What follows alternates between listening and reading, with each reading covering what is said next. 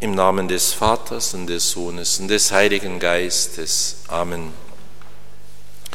Liebe Gläubige, drei Gedanken zum heutigen Evangelium. Der erste zur Größe dieser Schuld, die da angeführt wird. Der zweite, die Bereitschaft, die hier angesprochen wird, die wir haben müssen, anderen zu verzeihen. Und schließlich das dritte, die Mutter der Barmherzigkeit Maria, weshalb und warum sie Mutter der Barmherzigkeit ist. Zum Ersten die Größe der Schuld. Diese Schuld weist hin auf die Schuld, die wir vor Gott haben. Und da darf erinnert werden an Johannes Baptist Reus, der ein heiligmäßiger Mann wäre, der vielleicht wahrscheinlich einmal heilig gesprochen wird, Schauungen hatte über die heilige Messe. Einmal hat ihm Gott auch gezeigt die Zahl seiner Sünden. Und er sagt, das wäre so beschämend gewesen, die Zahl seiner Sünden zu sehen. Mag manch einem komisch vorkommen, diejenigen, die so heilig sind, wie viele Sünden die haben, wie es dann bei uns sein wird erst. Aber da gilt doch, dass wir eben auf das Evangelium schauen und dort uns einmal bewusst werden, was diese Schuld zehntausend Talente bedeutet. Ich habe nachgeschaut, der Durchschnittsmonatsgehalt eines Deutschen im Jahre zweitausenddreiundzwanzig beträgt ca. viertausendeinhundert Euro, geteilt durch angegebene einundzwanzig Arbeitstage, das sind ca. einundzwanzig Arbeitstage pro Monat, ergibt einen Tageslohn von zweihundert Euro. Ein Denar ist ein Tageslohn. Das erfahren wir aus dem Gleichnis von den Arbeitern im Weinberg. Er macht mit ihnen aus einen Denar als Lohn für den Tag. Ein Talent sind sechstausend Denare. Also ist ein Talent sechstausend mal zweihundert, das heißt eine Million. zweihunderttausend Euro. zehntausend Talente sind dann zwölf Milliarden Euro. Das ist die Schuld, um die es hier geht. Wenn wir so viele Schulden hätten und diese bezahlen sollten, wie wollten wir das bewerkstelligen?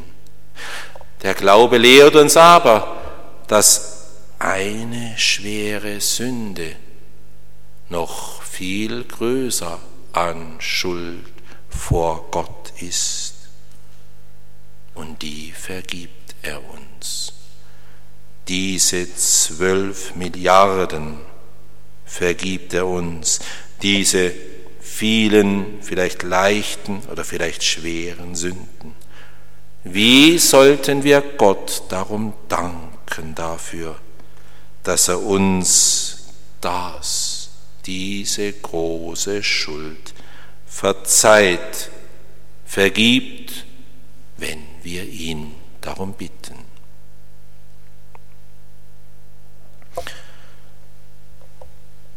Daraus folgt dann das Zweite. Wenn uns Gott so viel vergibt, und das ist die Realität, wenn Gott uns unsere Sünden vergibt im Sakrament der Beichte, dann müssen wir bereit sein, auch anderen zu vergeben. Das ist die Lehre des Evangeliums. Dazu ein Beispiel aus der zweiten Hälfte des dritten Jahrhunderts. Da gab es im syrischen Antiochien, da zur Zeit der Verfolgung Valerians, gab es zwei Freunde, Nikephorus, ein Laie, und der Priester Sapricius. Aus irgendeinem Anlass entzweiten sie sich und bittere Feindschaft löste die frühere Freundschaft ab. Nach einiger Zeit ging Nikephorus in sich der Leihe und ließ durch Freunde den Priester Sapricius um Verzeihung bitten, der aber wollte davon nichts hören. Nun begann die Verfolgung und der Priester wurde wegen seines Glaubens ergriffen, vor den Richter geführt. Er bekannte treu seinen Glauben, wurde gefoltert und schließlich zum Tod durch Enthauptung verurteilt. Und auf dem Weg zur Richtstätte kam ihm Nikephorus entgegen und bat ihn inständig, sich noch vor dem Tod mit ihm auszusöhnen. Doch Sapricius wies ihn ab, ebenso ein zweites Mal und schließlich auch ein drittes Mal unmittelbar auf der Richtstätte selbst. Schon forderte der Henker ihn auf, niederzuknien, um dessen Todesstreich zu empfangen, als er plötzlich zum größten Staunen aller erklärte, er sei bereit, den Götzen zu opfern. Auch Nikephorus, Nikephorus wie alle anderen staunten und trauten ihren Ohren nicht. Er aber, Nikephorus, drängte sich zum Henker und rief, er sei Christ und er wolle gerne den Martertod für Christus sterben. Man benachrichtigte den Richter von dem, was vorgefallen war. Dieser ließ Sapricius vor sich kommen, der tatsächlich in seiner Gegenwart den Göttern opferte und vom Glauben abfiel. Der Richter ließ den Abtrünnigen freiziehen, indessen Nikephorus noch in derselben Stunde den Tod der Blutzeugen starb und von uns als Heiliger verehrt wird. So sehen wir ein Beispiel dafür, wie einem die Gnade fehlt zum Bekenntnis des Glaubens und zum Standhalten, wenn er nicht bereit ist, dem anderen zu verzeihen. Das ist genau das, was das Gleichnis uns sagen will. Wer von Gott so viel nachgelassen bekommen hat, der muss auch bereit sein, dem Mitmenschen die kleine Schuld nachzulassen, die dieser uns gegenüber hat, getreu der Bitte, vergib uns unsere Schuld, wie auch wir vergeben unseren Schuldigern.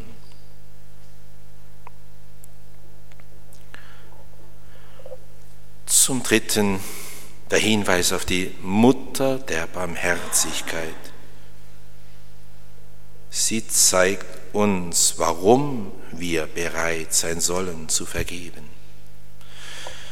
In der Betrachtung der Mutter Gottes unter dem Kreuz nimmt eine Episode für die allerseligste Jungfrau Maria eine wichtige Stellung ein, nämlich bereits das erste Wort, das Christus am Kreuz spricht.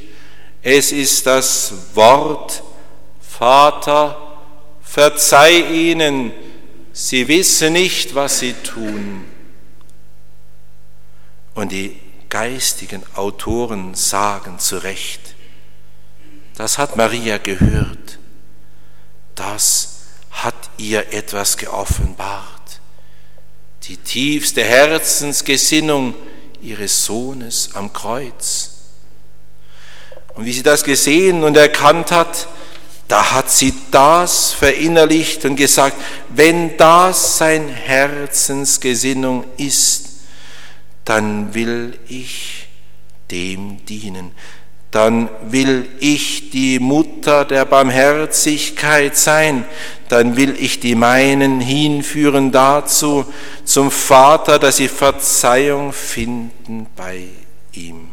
Christi wegen, seiner Gesinnung wegen, weil er verziehen hat, ist sie die Mutter der Barmherzigkeit geworden. Und sollen auch wir bereit sein, unter ihrer Führung barmherzig zu werden.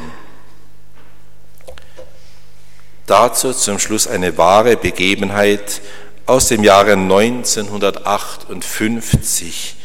Und zwar war es am fünfundzwanzigsten März, da kniete in Lourdes ein vornehm gekleideter alter Mann vor der Grotte. Seit Jahren hatte das Schicksal Herrn Garnier nur harte Schläge zugeteilt, vor allem die Bitterkeit, die er vor fünfzehn Jahren erlebt hatte, stieg immer wieder und da auch mit neuer Wucht in seinem Gemüte hoch. Damals war er wegen unvorsichtigen Reden seines Freundes verhaftet worden, der dann bei den Gerichtsverhandlungen nicht den Mut fand, der Wahrheit die Ehre zu geben und bei seinen Verdächtigungen blieb. Diese Verleumdungen brachten Herrn Garnier für mehrere Jahre ins Gefängnis. Er verlor sein Vermögen, seine Stellung, seine Gesundheit. Und für die Bitten und Gebete seiner Frau hatte er nur Spott und Hohn übrig, wenn sie zu ihm von Verzeihen sprach. Er dachte nur an die Rache, die er für das empfangene Unrecht nehmen wollte. Die Treue seiner Frau und ihre vollkommene Unterwerfung unter das, was sie den Willen Gottes nannte, bewog ihn eines Tages, ihr das Versprechen zu geben, bei seiner Haftentlassung eine Wallfahrt nach Lourdes zu unternehmen. Inzwischen war seine Frau verstorben und von diesem Tage an versuchte er auch immer wieder etwas mehr zu beten. Und wie er so jetzt da eben auch betete, vor der Grotte schweiften seine Blicke umher und da ergriff ihn ein junges Mädchen, das in seiner Nähe vor der Grotte kniete, ganz in sich versunken mit ausgebreiteten Armen. Alles an ihr schien, um Hilfe zu rufen, bei der fürbittenden Allmacht der allerseligsten Jungfrau Maria. Und er fühlte sich jetzt weniger verbittert bei diesem Anblick und er betete sogar für dieses Mädchen um Erhörung in dessen schweren Anliegen, um Trost für das junge, sorgenvolle Herz. Nach der letzten heiligen Messe, der er beiwohnte, begann ein Priester laut den Rosenkranz vorzubeten. Ein Wort des Vaterunsers riss allerdings die alte Wunde seines Herzens wieder auf. Vergib uns unsere Schuld, wie auch wir vergeben unseren Schuldigern. Nein, das konnte, wollte er nicht. Er konnte dem nicht verzeihen, der ihm so schweres Unrecht angetan hatte. Er wurde dann nach und nach etwas ruhiger, war schließlich sogar bereit zu verzeihen, aber den Urheber seiner Prüfungen, den wollte er nie mehr wieder vor Augen haben. Das hätte er nicht ertragen können. Und in diesen Gedanken führten ihn seine Schritte schließlich in die neu erbaute Basilika, wo ihn ein Priester an der Schulter berührte und ihn fragte, kann ich vielleicht etwas für Sie tun? Er wehrte zunächst ab, da ihn sein Kreuz aber doch so schwer drückte, entschloss er sich, dem Priester seine Seele bloßzulegen, die nach einer befreienden Beichte, einem Akt der Demut, ihr Gleichgewicht wiederfand. Mit frohem Herzen kehrte er zur Grotte zurück und wandte sich dann dem Brunnen zu, wo das Quellwasser verteilt wurde, und hier bot ihm das Mädchen, das er bei der Grotte so innig hatte beten sehen, ein Glas mit Quellwasser an, mit den Worten, lieber Herr, ihr Leid, das sie heute Morgen auf ihrem Gesicht trugen, hatte mich derart ergriffen, dass ich mein eigenes Leid vergaß, um für sie zu beten. Und ich, mein Kind, Herr Garnier, hatte zur Gottesmutter gebetet, sie zu erhören, in dem, was sie so inständig zu erflehen schienen. Dann, so das Mädchen, dann verdanke ich Ihnen wahrscheinlich, dass ich heute Lourdes so zuversichtlich verlasse. Mein Vater leidet nämlich an Kehlkopfkrebs. Seine physischen Leiden sind aber nichts im Vergleich zu seinem seelischen Schmerz. Er hat nämlich durch falsche Anzeigen einen seiner Freunde ins Unglück gebracht. Von Gewissensgebissen gemartert hat er in einem Brief Abbitte geleistet, aber ach, keine Antwort darauf bekommen. Und nun verzehrt er sich in der Verzweiflung, dass ihm dieser nicht verzeihen will. Um diese Gnade für ihn zu erlangen, kam ich nach Lourdes und ich hoffe bestimmt erhört zu werden. Aber was ist Ihnen, mein Herr, Sie sind so blass geworden?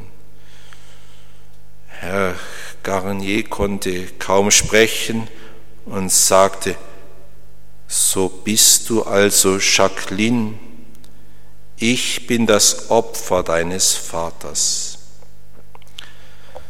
Das Mädchen wollte erschreckt fliehen, doch Herr Garnier fügte hinzu, seid beruhigt, mein Kind, indem wir füreinander beteten, hat der Himmel deinen Wunsch erfüllt und mich von meinem Hass geheilt. Gehen wir zur Gnadenmutter, um ihr zu danken. Und dann eilen wir zu deinem Vater, damit er seinen Freund wiederfinde, der von heute an nur Gutes tun will. Ja, so möge die Mutter der Barmherzigkeit auch uns lehren, jedem Bruder von Herzen zu verzeihen. Amen. Im Namen des Vaters und des Sohnes und des Heiligen Geistes. Amen. Gelobt sei Jesus Christus.